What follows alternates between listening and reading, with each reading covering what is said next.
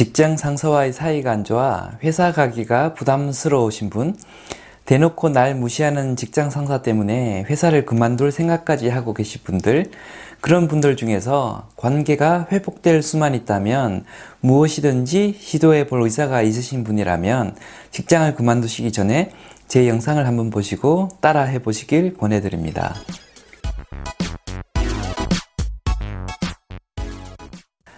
안녕하세요. 커넥팅자 TV의 장프로입니다. 어, 저도 직장 상사와의 좋지 않은 관계 때문에 이직을 했던 적이 몇 번 있었습니다. 일 때문에 생긴 스트레스는 일하면서 풀리는데 사람 때문에 생긴 스트레스는 회복되기도 어렵고 심리적 압박감도 심해 이직으로 이어지는 경우가 많은 것 같습니다. 상사와의 갈등으로 퇴사를 심각하게 고민하는 분, 삶의 의욕마저 잃어버릴 정도로 심각한 스트레스를 받고 계신 분 중에서 관계 회복만 된다면 뭐든 다 해보실 의사가 있으신 분들이라면 마지막으로 제가 추천해 드리는 방법을 한번 시도해 보시길 바랍니다. 효과는 있지만 사람에 따라서는 실행하기가 아주 거북할 수도 있어서 아주 간절하신 분에 한해 한번 사용해 보시길 권해드립니다. 옛날 어느 마을에 시어머니가 자기를 너무 괴롭혀 어디론가 도망가고 싶었던 며느리 한명 있었습니다. 참을 수 없는 지경이 이르자 점쟁이를 찾아가 시어머니를 빨리 죽게 하는 방법이 없겠냐고 물어봤습니다. 그 점쟁이는 방법을 하나 알려줬는데요. 매일 계란 하나를 삶아서 아침 반찬으로 올려주면 원하는 대로 될 거라고 했습니다. 먹고 살기 힘든 시절이었지만 점장이 말대로 계란을 구해 매일 아침 상에 올려두기 시작했습니다. 이렇게 몇 달이 흘러갔는데요. 어떻게 되었을까요? 귀한 계란 반찬을 올리는 며느리가 너무 고마웠던 시어머니는 며느리를 무척 아끼게 되었습니다. 그래서 사이가 무척 좋아지게 되었다고 합니다. 어느 때부턴가 며느리는 시어머니 오래오래 사시라고 기도하고 있었다고 합니다.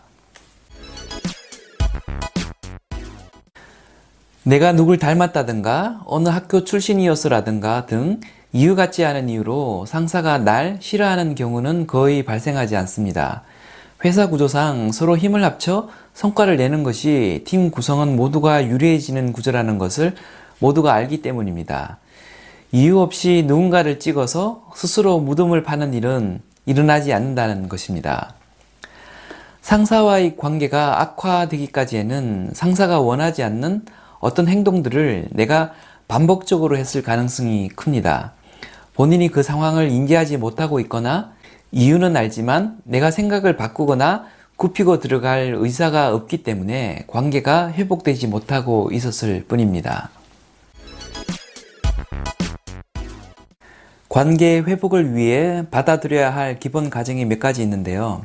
첫째, 직장 상사와 팀원 간에 이견이 존재할 땐 최선이 아닌 차선이라 하더라도 상사의 시각에 맞추는 것이 장기적인 회사 성장에 더 유리하다는 사실입니다. 둘째, 팀장도 연약하고 불쌍한 직장인이라는 것을 이해하여야 합니다. 성과 압박을 받고 있고 자기를 지지하는 사람을 선호하고 자기를 싫어하는 사람은 싫어하는 감정적인 동물이라는 사실입니다.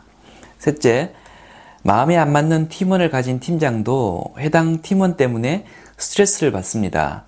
엇박자를 타는 팀원이 있는 것 자체가 전력의 손실입니다. 그런 상태에서 미운 털 박힌 팀원이 협조적인 자세로 노력하는 모습을 보일 때 이걸 싫어할 사람은 없다는 것입니다. 관계 회복을 위해 첫 번째로 해야 될 일은 상사가 날 싫어하게 된 이유를 찾아내는 것입니다. 반복되는 행동이었을 수도 있고 단지 가치관의 차이가 이유였을 수도 있습니다. 인식의 차이는 알게 모르게 내 말투와 표정으로 드러나고 있었을 것입니다. 도무지 납득하기 어려운 상사의 정책이라도 일단 비도덕적인 것이 아니라면 받아들이고 따를 준비를 해야 합니다.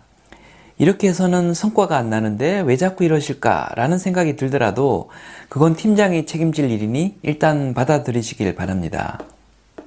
두 번째로 할 일은 상사와 적대적 관계를 가지고 뒤에서 험담하기 좋아하는 일단의 무리들을 멀리하는 것입니다. 관리자는 구성원들의 지지 성향을 대부분 파악하고 있습니다. 내가 그를 싫어하는 것을 어떻게 알았을까? 라고 생각하는 것 자체가 바보 같은 생각입니다. 관리자가 되어보면 굉장히 많은 단서들로부터 개개의 구성원들이 어떤 생각을 가지고 업무에 임하고 있는지를 어렵지 않게 파악할 수 있습니다. 세 번째로 할 일은 이 부분이 가장 어려운 부분인데요. 상사와 나는 한 배를 탄 공동체임을 인식하고 그가 성공할 수 있도록 진심으로 그를 배려하는 것입니다. 그의 성과 목표, 이해관계, 업무 우선 순서를 이해하고 팀원으로서 도울 수 있는 바를 돕기 위해 노력하는 것입니다. 이렇게 보름만 자세를 바꾸어도 상사는 바뀐 내 모습을 금세 파악하게 됩니다. 네 번째, 마지막으로 할 일은 면담을 요청하시는 겁니다. 퇴근 후 술자리도 괜찮고 근무 중이라면 방해받지 않도록 회의실을 하나 예약해 두는 것도 좋습니다. 관계가 안 좋아서 회사 생활이 힘들었다는 것을 솔직히 말씀하셔도 좋습니다. 본인이 어떤 부분을 고치면 좋을지도 물어봅니다. 앞으로 부족한 부분을 고치고 열심히 해보겠다는 의지를 보여주십시오. 나는 이랬는데 팀장님이 이래서 그럴 수밖에 없었다는 등 상사를 설득하려 하거나 조건부로 뭘 하겠다는 등의 모습을 보이지 말고 전적으로 상사의 뜻에 따르는 모습을 보이는 것이 좋습니다.